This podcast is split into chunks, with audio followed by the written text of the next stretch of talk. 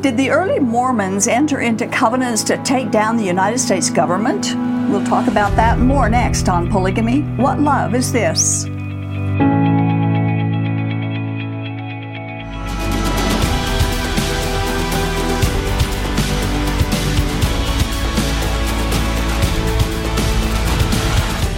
Endowment and temple oaths, which are required for every single Mormon who goes through their rituals, are different today than they were 30 years ago. And in fact, changes have been made to them since the very yes, beginning, yeah. and they were declared to be unchangeable at the beginning, which is normal with all things Mormon. Changes have been made and continue to be made in areas that are dramatic and radical, and this is troubling because the God of the Bible doesn't change or change his mind. So, why, if Mormonism is God's kingdom, why does it change? Essentials that were preached from the Mormon pulpit just a few decades ago are now being said to have been just uh, folklore or jargon. And, and there was much fear uh, and anger of non Mormons against the Mormons in the early days, and most of it was because of their ungodly practices like polygamy and some of it was because they preached from their pulpits that any government that wasn't a Mormon theocracy was not a valid government, and that God would soon destroy the, the uh, non Mormon United States government and then install the Mormon leader as president of both the Mormon Church and the the government of America. Very proud people. Very much so. Now that kind of preaching alienated the non-Mormons from the Mormons, and so did their polygamy. And after Joseph Smith's death, they began taking oaths of vengeance against the United States government. No doubt there are many in Mormonism who have never heard of this before, but it's true. One very good book to read about these things is entitled One Nations Under Gods, and it has all the footnotes and references um, of the statements that it makes. Very reliable, and our first quote comes from that book. Page 332. Were church and state truly separate in Utah? Did the church control the conduct of its members? Did it encourage polygamy and illegal cohabitation? Did any temple oath supersede a Mormon's loyalty to the American government? All of these questions were at the heart of the Reed Smoot hearings held by the Senate Committee on Privileges and Elections. The investigation would last three years, produce more than 3,000 pages of tr- transcribed testimony, and bring out information on the history, theology, and culture of Mormonism. Now, the main concern was they had Utah had voted Senator Smoot right. uh, to enter the Senate, but they wondered if they could be tr- if he could be trusted as a as a loyal member of Congress, loyal to America, because many Mormon leaders were sworn enemies of the United States, and that concerned Congress as well it should have. Joseph Smith said this in December of 1843. A bold statement. I prophesied by virtue of the holy priesthood vested in me and in the name of the Lord Jesus Christ that if Congress will not hear our petition and grant us protection, they shall be broken up as a government, and God shall damn them, and there shall be nothing left of them, not even a grease spot.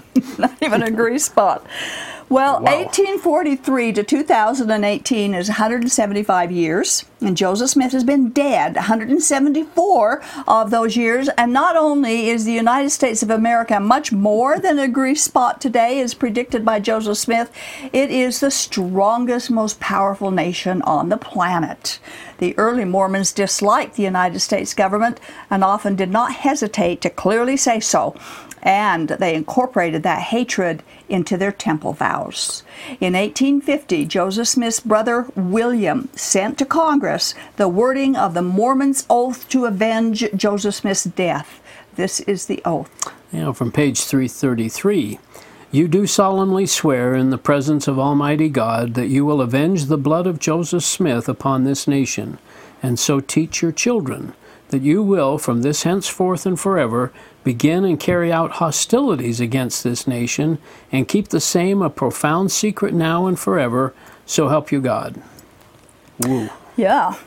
And that's why Congress was upset. Yeah. John D. Lee, in his book Confessions of John D. Lee, related that he had witnessed Brigham Young himself taking the oath of vengeance and admonishing others to do the same. We came across another booklet recently, and it's entitled The Inside of Mormonism A Judicial Examination of endowment oaths administered in all the Mormon temples, and it's by the United States District Court. Um, distributed by Forgotten Books, Wow. and a description a description of the contents of this little booklet goes like this. In this booklet are transcripts of testimonies from the 3rd Judicial District of the Territory of Utah in the matter of John Moore et al. et al. to become citizens of the United States at a hearing commencing November 14, 1889, before Honorable Thomas J. Anderson, Judge. Now, we thought it would be interesting to share some of the testimonies from this 1889 court records, and we are quite certain that it's likely that there's very few of our viewers, whether they're LDS or polygamists, that even know these things actually took place in their own church history. Never heard of this. You never heard of any of it? No. Interesting. There was a man by the name of John Moore who had made application for United States citizenship, but there were objections to his application because he, as a member of the LDS Church, had been taken through the endowment house and had taken required oaths of obligation which were incompatible with the required oath to become a United States citizen. Actually, there were several men involved in this application for citizenship during this time. Sure.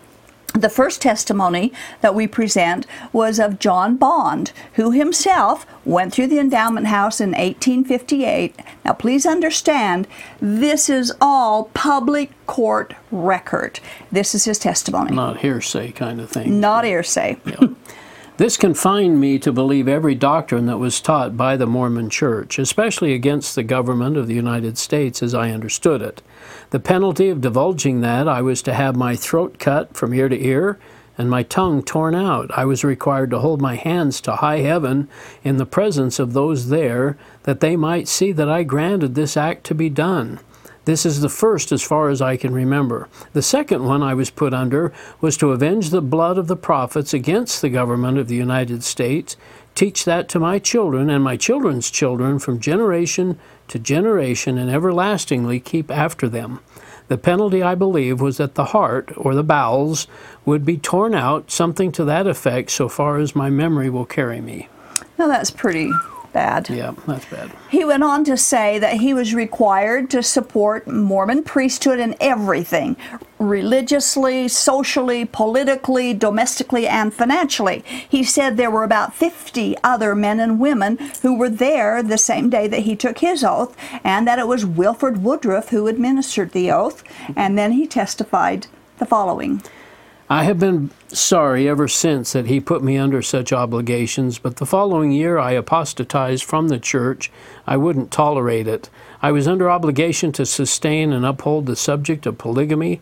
The question was put to my wife with other women Are you willing to allow your husbands to have more wives than one? All those in f- uh, that are in favor of that say aye. Contrary, no. They were all ayes. There was an obligation to keep that within ourselves as a secret. It was not to be revealed outside of our own people. And you know what? There uh, so much secrecy going on in all of this, of course. And the women had to say they would support polygamy. They had to say it. They couldn't say no. No. It just wasn't something that they would dare do. Now we go to Martin D. Wardell's testimony. He was a 67 year old man, a native of England. He became a Mormon, came to the United States, and uh, later to Utah in 1862. And he went through the endowment house about a year later, and he went through more than once. This is his testimony, or part of it, I should Yeah. say. After we were taught a good many things that had transpired, the oath was taken that we should avenge the blood of Joseph Smith on this nation, down from the president to the last man. And after we had done that, we took another oath that if we divulged any of the secrets, we should have our throats cut and our bowels ripped out. That is to be teach to our children, to the children, and to the children's children, down to the third and fourth generation. Boy, that's Did you know all this when you were a Mormon? no, I didn't. I'd heard of the avenging of the blood of Joseph Smith, but I, I, I knew that had changed, I guess, but I didn't realize. You didn't know all of this. No. Well, later, Mr. Wardell talked with his wife and told her they had done wrong by taking those oaths, and after about three or four years, they also left the church. The court asked Mr. Wardell if he ever saw the penalty inflicted, and he said that he had in the latter mm. part of 1862, about 20 miles this side of Green River. The penalty was inflicted upon a man by the name of Green. We quote from page 14. They pulled the man out of the wagon by the coat, and he stood on his feet, and he hadn't stood more than about three minutes until a man took him by the hair of the head, and the other cut his throat. And when he had laid down, they opened his clothes and took a belt off him with five thousand dollars. When we commenced to make trouble about it, John W. Young told us if we didn't shut our mouths, they would serve us out the same and leave us for the wolves to eat. Now that's to inspire fear, right? Yes.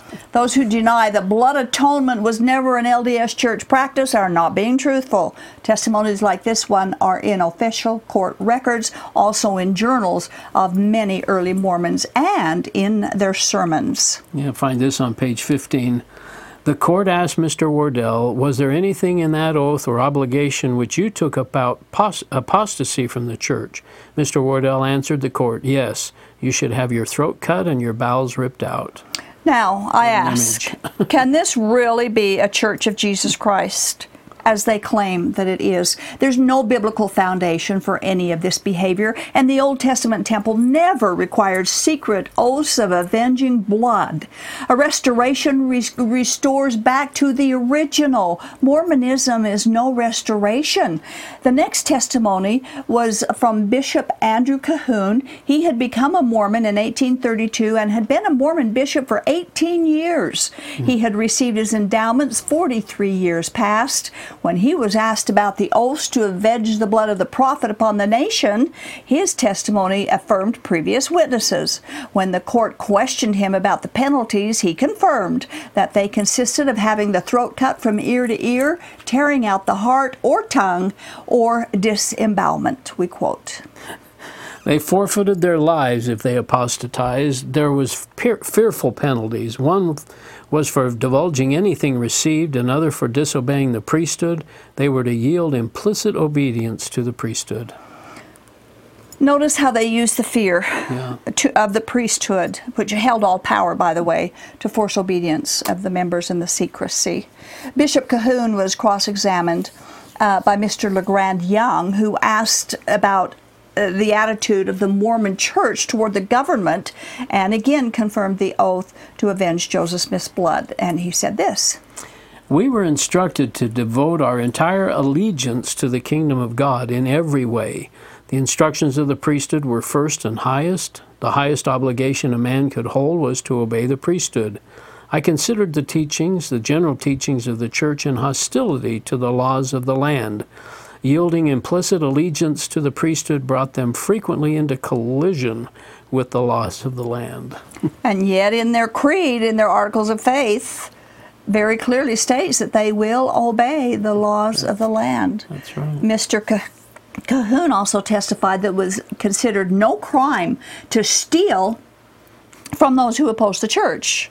They called them Gentiles because they were the enemies of the kingdom of God. Well, we don't need to wonder why the polygamy groups behave as they do these days. Their apple doesn't fall far no. from the tree, does it? No. They're fundamentalists. They believe and behave much like the original Mormons did. Well, on page 48 of this little book, it says that some witnesses were unwilling to testify to any facts, which they did by evasion or pretended ignorance or pretended defective memory, uh, subterfuge, and downright contradictions. A few prominent witnesses illustrated the trend, and others took their cue and followed their examples. One of them was John Henry Smith's testimony. He was 41 years old, born in the Mormon church to Mormon parents. He testified like this. Page 44. Question Is there any covenant or oath or affirmation made by or required of those passing through there that they will avenge the blood of the prophets on this nation or its people or against the government of the United States? Answer I absolutely declare that there was no such oath or such covenant, no such bond entered into by me, nor did I ever administer such an oath, covenant, or bond to any man. Well, he was bearing false witness. Yes, he was. Everyone who went through the temple were required to take the oaths. Earlier witnesses had testified to it, and the blood oaths of secrecy were required up until as recently as 1990. Now, John Henry was further examined about his belief in Mormon polygamy. Question Do you believe in the revelation of celestial marriage? Answer Yes, sir. Question Do you understand the revelation to be to this effect that if the first wife refuses to consent to her husband taking a second wife, she shall be damned? Answer I understand that principle. A good many women have taken that chance. Under the Mormon theory, they shall be damned. Question What part of that revelation do you reject? Answer I accept the whole revelation. Question If you felt it your duty to take a second living wife for time as well as for eternity, and your first wife withheld her consent, would you not yield obedience to the will of God and take a second wife? Answer Yes, sir, if I felt to do it. There's, there you go. There you now, go. of course, there's much more information in this little booklet about this particular judicial examination, which we don't have time for all of it. But his testimony shows that uh, they bore false witness to fulfill and protect ungodly oaths of secrecy. So they lied on the witness stand so that they could fulfill their oaths of secrecy in the temple. So, what holds the highest degree of allegiance to those Mormons? Their secret oaths obviously influenced their lying testimonies. Another witness was examined. Dr. Heber John Richards. He also claimed that there was no covenant to avenge the blood of the prophets. They often lied for the Lord, which was part and parcel of being in early Mormonism and which polygamists today continue to do. However, to be sure, God has no expectations of us lying for him. He can take care of himself. And besides that, Jesus said that the devil is the father of lies and Jesus came to, to destroy the devil's work, not support it. Dr. Richards was questioned about apostasy and blood atonement, and some of it went like this. Question Well, Doctor, it has been stated upon the witness stand that those covenants were taken, and the penalty understood to be that if a man apostatized from the church, the duty of those who had been through the endowment house was to go and murder him or kill him. Did you ever hear anything of that sort? Answer No, sir. I can explain to you what I understood by that was simply this that after I had become a member of the church, if I then fell away, I could get remission if I went voluntarily and asked for the atonement of my blood, but not without it. It must come by my desire. If I was killed against my will, it would do me no good. Question And it would be appropriate when they made the request for some brother to shed his blood? Answer Yes. Question And it wouldn't be murder? Answer It wouldn't be murder. It would be murder probably in the eyes of the law, but not in the eyes of the church. Question And that was taught? Answer That was taught. So, blood atonement was taught and practiced in early Mormonism. One concern is obvious. Can any LDS politician, even today, who has taken a Mormon oath of allegiance, which they still do in the temple, can they be trusted to put our Constitution first rather than their oath to put the Mormon priesthood first? What about taking the required oath of public office? Yeah. Does it take second place to the oaths they take in the Mormon temple? Also, we need to point out that these activities are not Christian. And why does all this matter now? Well, it's been over 150 years. The LDS Church no longer calls itself enemies of the United States. In fact, they're some of its most loyal citizens. But they still take temple oaths swearing first allegiance to their church. Yeah. And Mormon fundamentalists continue to disregard the rule of law of the United States of America. If they don't like a law, they ignore it or claim that God has given them a higher law. Early Mormonism is the foundation of today's Mormonism. They still practice deceit and still lie to their members and to the world at large about their history. And Jesus said not to take religious oaths, and the Bible tells us that Jesus himself never taught anything in secret. Wouldn't his genuine followers do as he did and just be honest and forthright in everything? So, my question would be at this point I know you went through the temple up until how many? When was the last year that you went through? Uh, we went through actually the, the year we left, 2011. 2011. Yeah. So you would have taken those oaths of allegiance. Yeah. Well, and we took them. We took. The, we were there before the 1990 change as well. So Uh-huh. I, I went on my mission in 1965. So Mm-hmm. I went through the temple that. So did you Then- take the blood? I went through and Uh, did the did the symbolism of cutting my throat or emptying my bowels or something. you Mm-hmm. Yeah. know, took the oath and promising to give everything I had, time, talents, energy, and everything with which the Lord has blessed me to the building up of the kingdom of God. So what does a Mormon politician do? I mean, for but- but, you know, when somebody gets, especially in a high, maybe Washington D.C. position, Like most Mormons, they compartmentalize. They just rationalize their way into different compartments, and when they're a politician, they speak. A Mormon can really speak out of both sides of their mouth. I mean, we learned that early on doing Temple Recommend interviews, or a- anytime we're asked. You know, we, we're, we're sinners and we don't know it. we, we think we're good people, and, and uh, I just think we have an ability to compartmentalize. so you really honestly don't Rationalize. realize that that you're contradicting in some areas. No, I don't. I don't think we actually put two and two together that way. Yeah. Yeah. The next uh, I couple mean, of the big- shows. the big question would be is if the prophet of the church ever came out and said, "You are going to now practice polygamy, or you are going to not follow the Constitution. You're going to follow me Mm-hmm. as a prophet." That line in the sand would be a tough one. Well, uh, but that's what they've thre- uh, sworn to do in their temple oath that they would follow the church. Right. I mean, but it's easy to sit, stand there, raise your arm, and say yes, or Than to do I it. will, and then to actually have to do it. Yeah.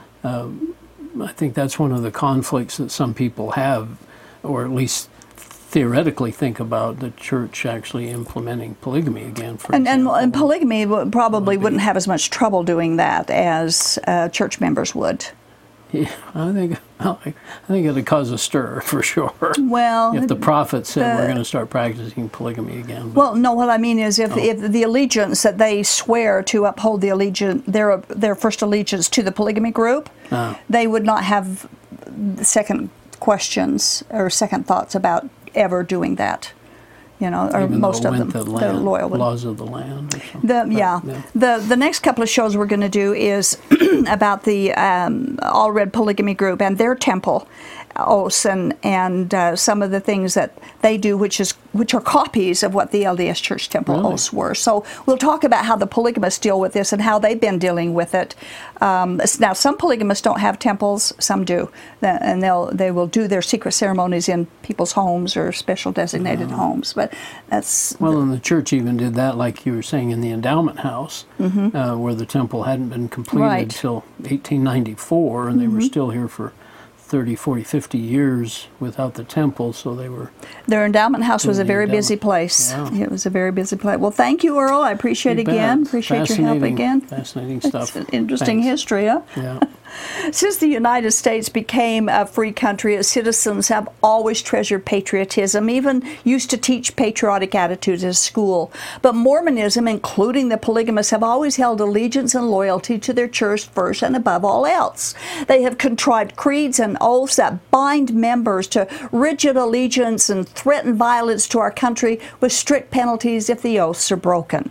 But religion that requires secret oaths and of allegiance to them first is wrong. In fact, Jesus sets us free from religion and church organization and dogmatism because religions load people down with their own useless requirements. But Jesus tells us that He came to set us free, free from our sins and from religious burdens. And if Jesus sets us free, indeed we are free. So why not pursue and trust the freedom that only Jesus can provide?